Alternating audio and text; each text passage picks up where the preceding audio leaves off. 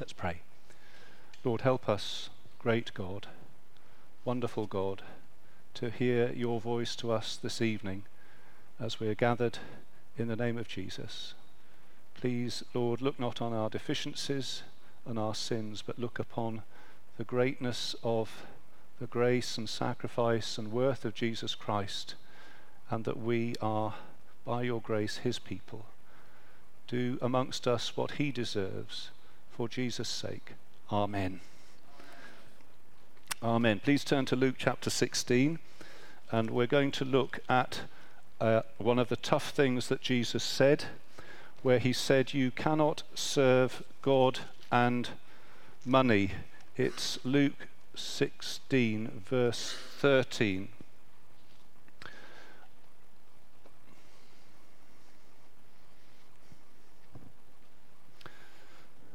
So I think this is a difficult thing that Jesus said. Uh, we uh, we live in a an affluent society, a society where people have money. We may not think so, but if you've ever been to the developing world, where people have one shirt, that's it. Uh, where people don't, uh, where the, the, the, chaps don't have a, uh, a decent pair of trousers I don't have shoes. Um, and the idea of having a car or a, a house with more than one room would be absolute luxury. I mean, we, in that sense, we, we, we're, we're like kings and princes. Uh, mind you, uh, there's extremes in our society, so if any of you is a professional footballer, you probably earn loads and loads of money uh, or if you were a banker or you work in the city, probably got more money than one might like to shake a stick at. But whatever situation we are in in life, or however we feel ourselves to be financially, Jesus said, You cannot serve both God and money. And I think that's a tough saying. And when I was thinking about what to speak on, I thought, I don't really want to speak on this. But I, I thought, well, that's probably a good reason for, for speaking on it, actually. So I'm. Let me do justice. I'm taking my thoughts from a book which I've got out and put down somewhere. Where is it? That's underneath there. Thank you. Okay, I recommend this book to you. Uh, I wish Jesus hadn't said that, but I'm really glad he did by Steve Timmis.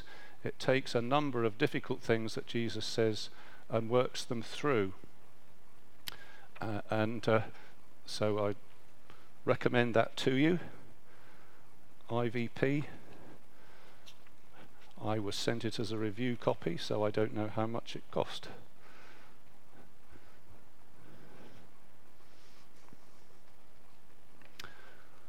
In the original, and you may remember this from the authorized version, it uses the word mammon.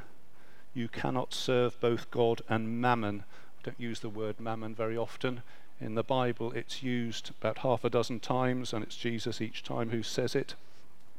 It comes from uh, an Aramaic word. So, Aramaic would have been the language most probably that Jesus spoke. And it's uh, a comma M-N. I've no idea how to pronounce that, but it looks a little bit like Amen. Now, whether this is just me making it up, I don't know. But uh, the, the front bit is usually an A. Is it the same in Amharic? Do you have a letter with it is just A? Amen means let it be. I'm trusting that. I'm agreeing with that.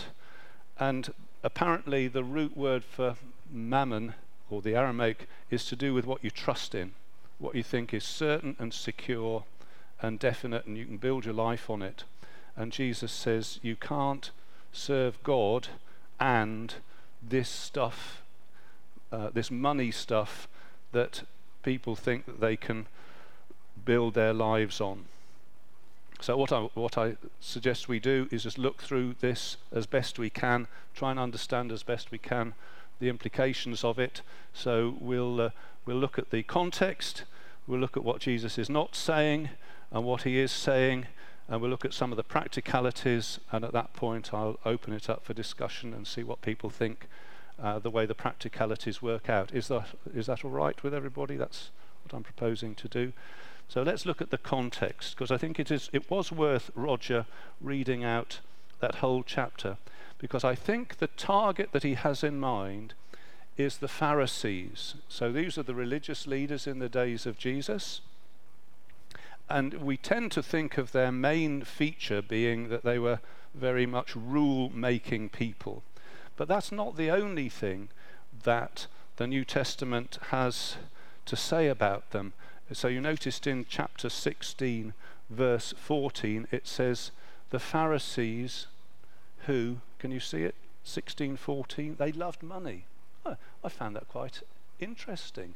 So not only are they people with a sort of rule base for their morality, but they manage to fit into that that they really love money. You know, they wear sharp suits and uh, they like nice cars and they appreciate fine food. Uh, and I found that, sort of, I suppose you, in our terms, you might say they're very middle class, you might put it in that way, but certainly they loved money. And looking at the context then, 16 verse 1 Jesus is speaking to his disciples and he tells this story about the shrewd manager. But clearly, 1614, the Pharisees are listening and they are the ones who loved money and they didn't like the story that Jesus told. 1619, no, yeah, 1619 is another story about money.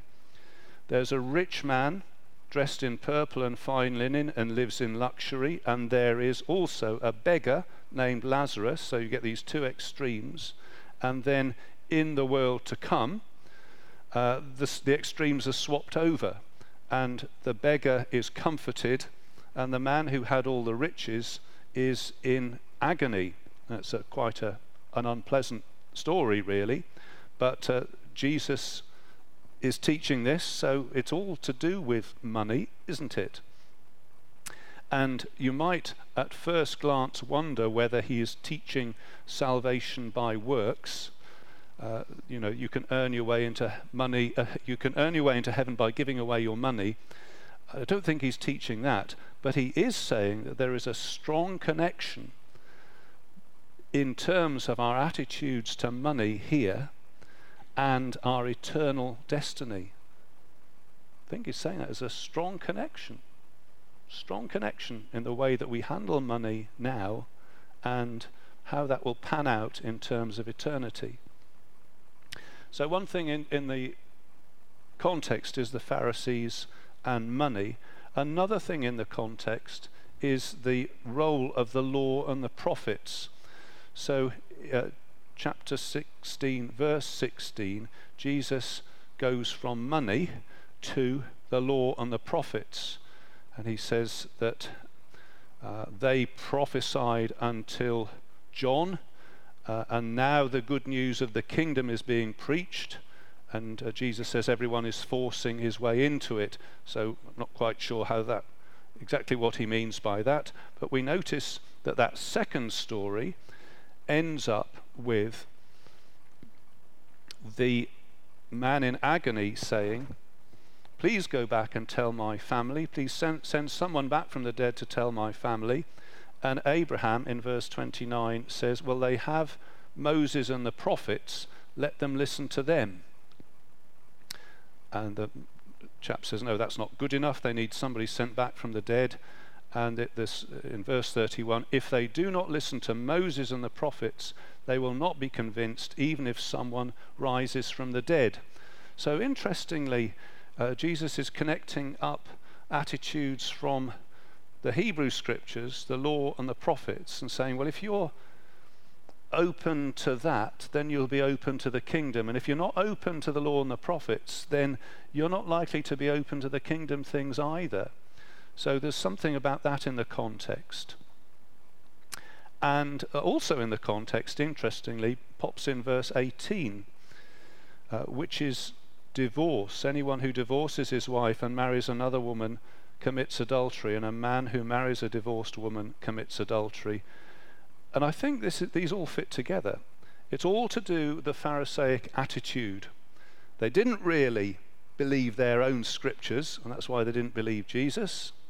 They have a terrible attitude to women. They feel that they can divorce their wives left, right, and centre. You know, the, the, they would they had debates as to whether you know if your wife burned the cooking, whether that was sufficient grounds for divorce. And some of them said, well, not quite, and others said, well, yes, it is. And so their attitude to divorce, Jesus is criticizing, and along with that, their attitude to money. So that's the, the context of it. It's quite an interesting context, isn't it?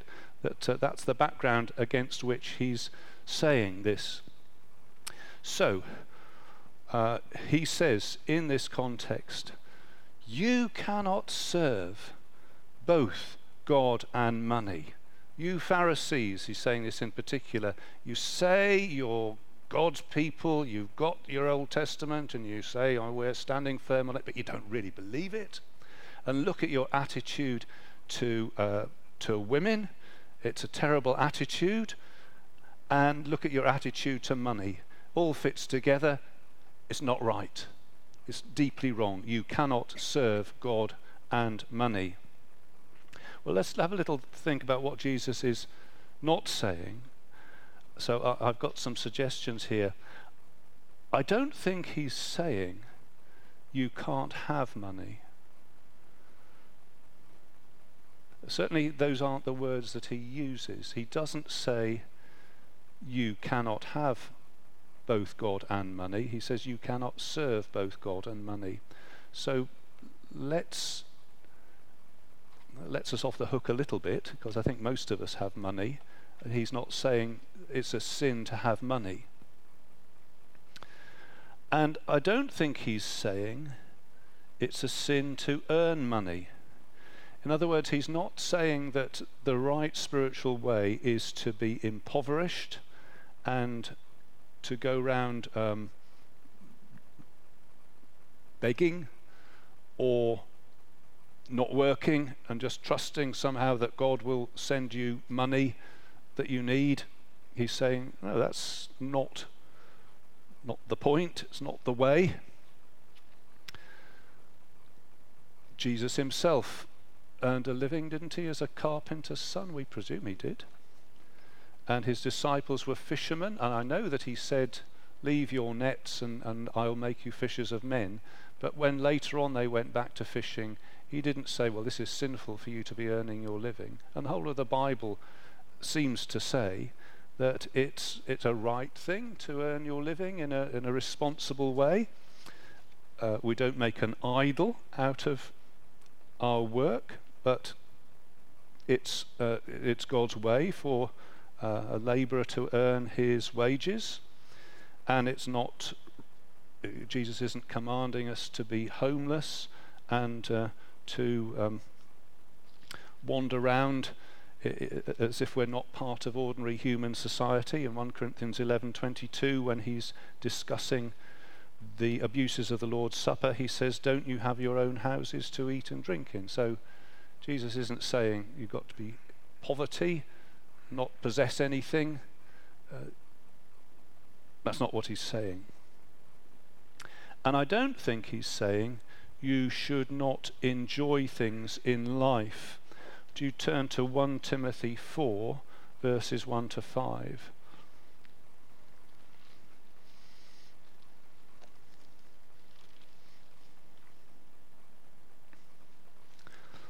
One Timothy four verses one to five. Which says,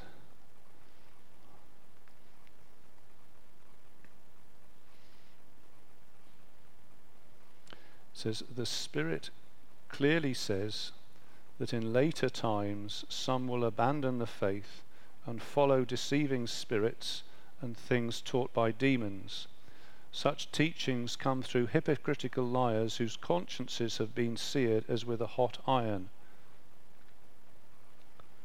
they forbid people to marry and order them to abstain from certain foods which God created to be received with thanksgiving by those who believe and who know the truth. For everything God created is good, and nothing is to be rejected if it is received with thanksgiving, because it is consecrated by the word of God and prayer. So, Paul, in the bit I read, who was an apostle of Jesus Christ, and therefore we don't believe that there's a contradiction between the teaching of Jesus and the teaching of Paul, is saying, no, the Bible doesn't forbid ordinary human life like uh, marrying if that's the calling God's given you. And being a Christian doesn't mean that you're not allowed to enjoy food. That's the devil who says that. And being a Christian doesn't mean you can't enjoy watching cricket or football or reading a good book or enjoying a lovely sunset or whatever it is you might enjoy because it says everything God created is good and nothing is to be rejected if it is received with thanksgiving. And I've got another reference, Psalm 128. So that's pretty much in the middle of the Bible. You'll find the Psalms. And if you just go forwards or backwards until you get to 128, there's a rather lovely psalm here. It's sort of typical of the Old Testament ideals, but I would like to say it's not contradicted by the New Testament. The New Testament goes further than this, but it's not contradicted by it. Psalm 128 Blessed are all who fear the Lord, who walk in his ways. You will eat the fruit of your labor. Blessings and prosperity, or blessings and good, will be yours. Your wife will be like a fruitful vine within your house. Your sons will be like olive shoots round your table. Thus is the man blessed who fears the Lord. May the Lord bless you from Zion all the days of your life. May you see the prosperity or the good of Jerusalem. May you live to see your children's children. A, a rather beautiful little picture of uh, Psalm 128.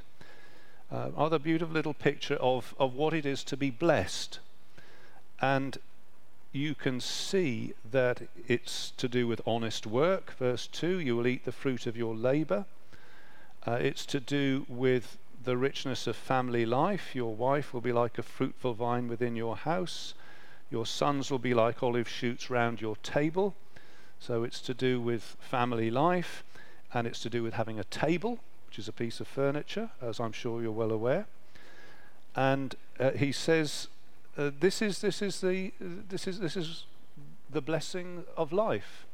Life doesn't get any better than this. Life on this earth doesn't get any better than this to have uh, your loved ones with you, uh, perhaps to have family, to be able to sit round a table, presumably with a roof over your head, and that's that's blessing. Maybe even to see your grandchildren. It doesn't get any better than that, and uh, I know that God doesn't bless everybody in that particular way, but here is a picture that is in the Bible of what is good and I would venture to suggest that even if you were a multi-millionaire, it still doesn't get any better than to have your family with you and perhaps to see your grandchildren and to have a table and to sit round it and eat some food together. So I think the Bible is very pro ordinary human life in that sense. And Jesus isn't saying you're not allowed to have that. Uh, let me try and put that carefully. Not everybody is called in exactly the same way. Some people are called to singleness, but nevertheless, here is the sort of blessing that Jesus is not forbidding us. He's not saying you should not enjoy things like this in life. Let's go back to Luke 16. So, what is he saying? Well, he is saying you cannot serve both God and money. I know that because that's an exact quote from the verse. He is saying that. But I would like to pick out the, the word serve because it's the word for uh, being a slave, being a servant, or particularly being a slave, you can't be the slave of both God and mammon. A slave is somebody who the master says, do this, and he does it. A slave is somebody the master says, come here, and he comes, or go, and he goes. And you can't have God telling you to come and go, and so on, and at the same time, mammon, money telling you to do this and don't do that and come here and so on. You can't have both. There is there, there will bound to be a time when God says I do something. Where God says, do this, and Mammon says, no, I don't give you permission to do that. Well, who are you going to serve? Well, God says, come, and Mammon says, no. Well, who are you going to obey? Well, God says, go, and Mammon says, no, you stay here. Who are you going to obey? So you, you might, for example, have the opportunity to serve for no money. And God says, that's a good thing to do, but Mammon says, well, where's the profit in that? Well, who are you going to obey? Uh, a friend of mine is uh, an airline pilot, and because he's an airline pilot, he earns enough money to work, I don't know, for half the week, half the normal working week. He can survive on that, and he has the rest of the time for serving in the church. He's made that a deliberate policy decision. Mammon, I don't think he had Mammon's permission to do that. But God says, yes, that's, that's a good thing to do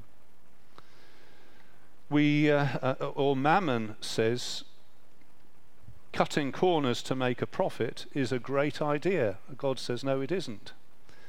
So, the idea when you go on the train of pretending you're a child so that you can get half fare, I find that doesn't work as well for me as it used to.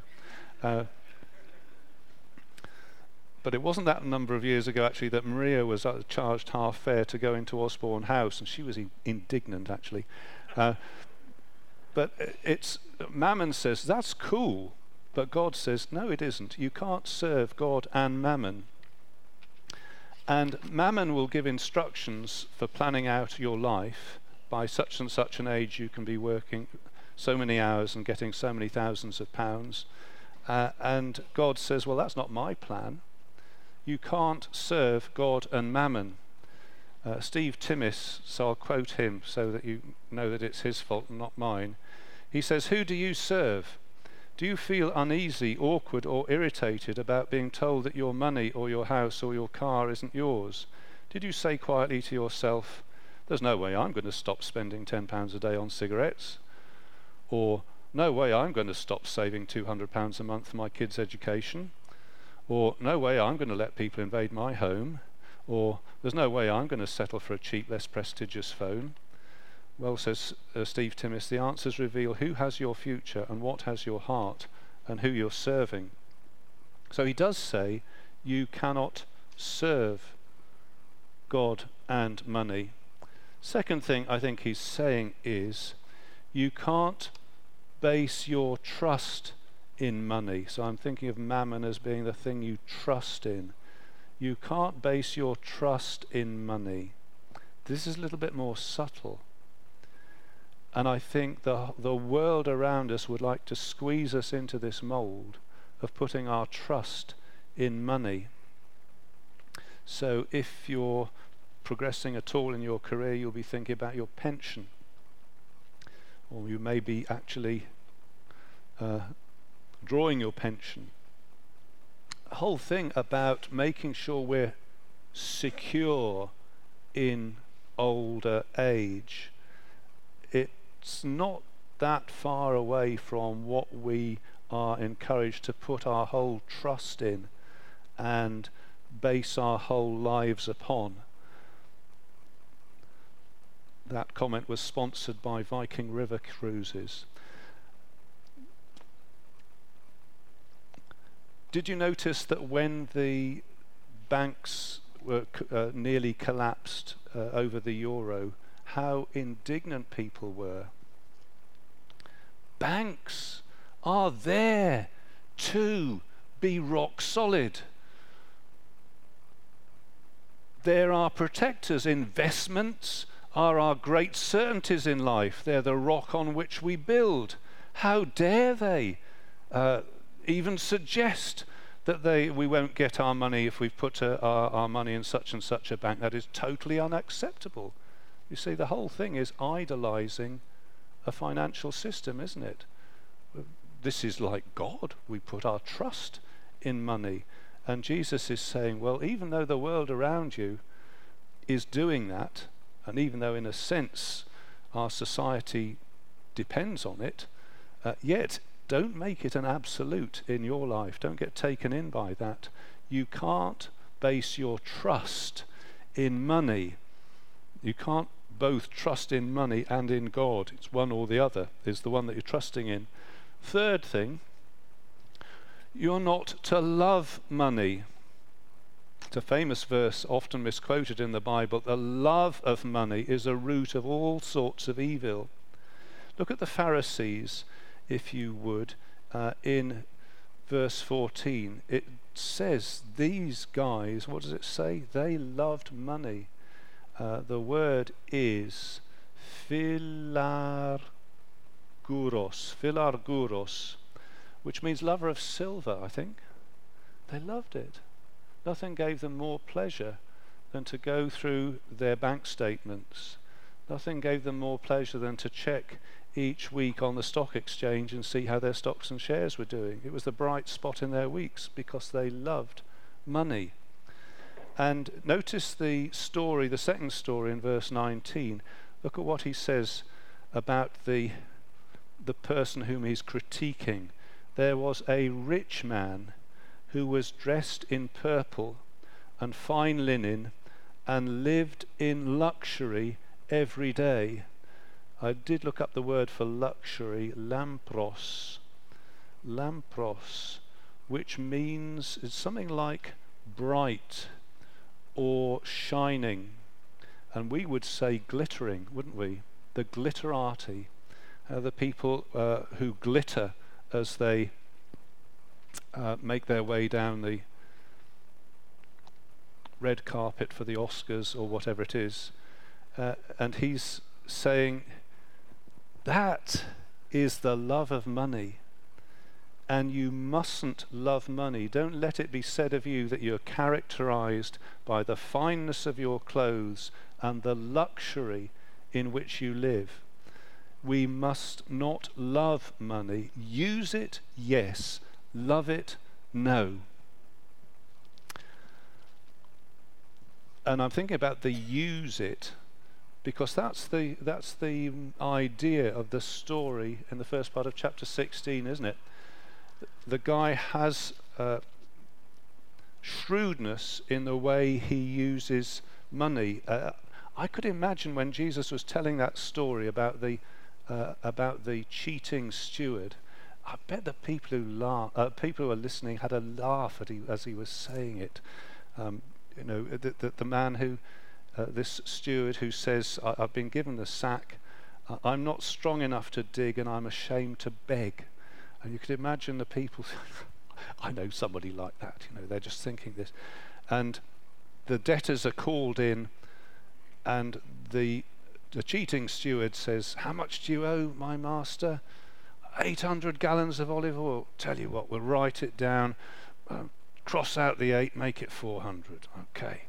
And he's systematically cheating his master and using money in a certain way for a certain end result. And the end result being that he's got friends who will welcome him when he's been given the sack. Uh, Jesus isn't commending cheating but he's saying this stuff can be used for certain results. And he's saying that the people of light are not to love money, but shrewdly, almost as shrewd as that cheating steward, to think, here's a good way. here's a good way to use that money. Not to cheat anybody, but to have a long term beneficial effect. And we will come to that in a moment. We're not to love money, but to use it. Fourth thing I think Jesus is saying is he's saying, here's a surprise. The money we have is actually not ours, but entrusted to us. Look at 1612 where Jesus is commenting on the story that he told. He says in verse 9, I tell you, use worldly wealth, use unjust mammon to gain friends for yourselves, so that when it is gone, you will be welcomed into eternal dwellings. Whoever can be trusted with very little can also be trusted with very much. Whoever is dishonest with very little will be dishonest with very much. So if you have not been trustworthy in handling worldly wealth, in handling um, unrighteous mammon, who will trust you with true riches? And if you have not been trustworthy with someone else's property, who will give you property of your own? He's saying that this wealth that we have, this money that we have, these pounds and euros and dollars, actually aren't ours. Seems a bit of a surprise. I thought it was ours. But Jesus, no, really, to understand it properly, it's something you've been entrusted with, like a steward, and you were to use it knowing that it's not actually yours. It's a bit of a surprise, that. And the fifth thing I think he's saying is that we need to invest with true shrewdness. And that, I think, is the point of the, of the first story. What a shrewd way, shrewd meaning wise, meaning clever, meaning sort of inventive. What's a shrewd way of using money in this world, given the context that there's a world to come? Given the context that we've been given this short term as a loan to look after. It's not actually ours in an absolute sense. And given that there is another world coming when lots of things will be reversed and things that we thought were really valuable will turn out to be a very limited value, and things that we might have thought were a very limited value are actually extremely valuable. Given that that's the situation, how should we shrewdly invest? Well, I'll sort of leave that as a question for discussion. And my fourth heading is practicalities. So I don't know what you think about this. I mean, what, how then should we, what should we do with money? Jesus doesn't say, make sure you've got zero money, give it all away. Don't think he's saying that. He's saying, no, have money, earn money, use money, Use money serving God. Don't love money. Be shrewd about it. How should we do that? What's the practical way of doing it? Well, one piece of practicality that's in the Bible is giving money away in a proportionate way. So, one rule of thumb that's certainly there in the Old Testament and is worth bearing in mind in the New Testament is tithing. Have you heard of tithing? Tithing is a way of saying a tenth.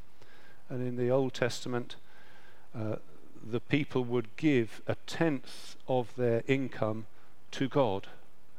And in New Testament times, a lot of Christians do a similar thing.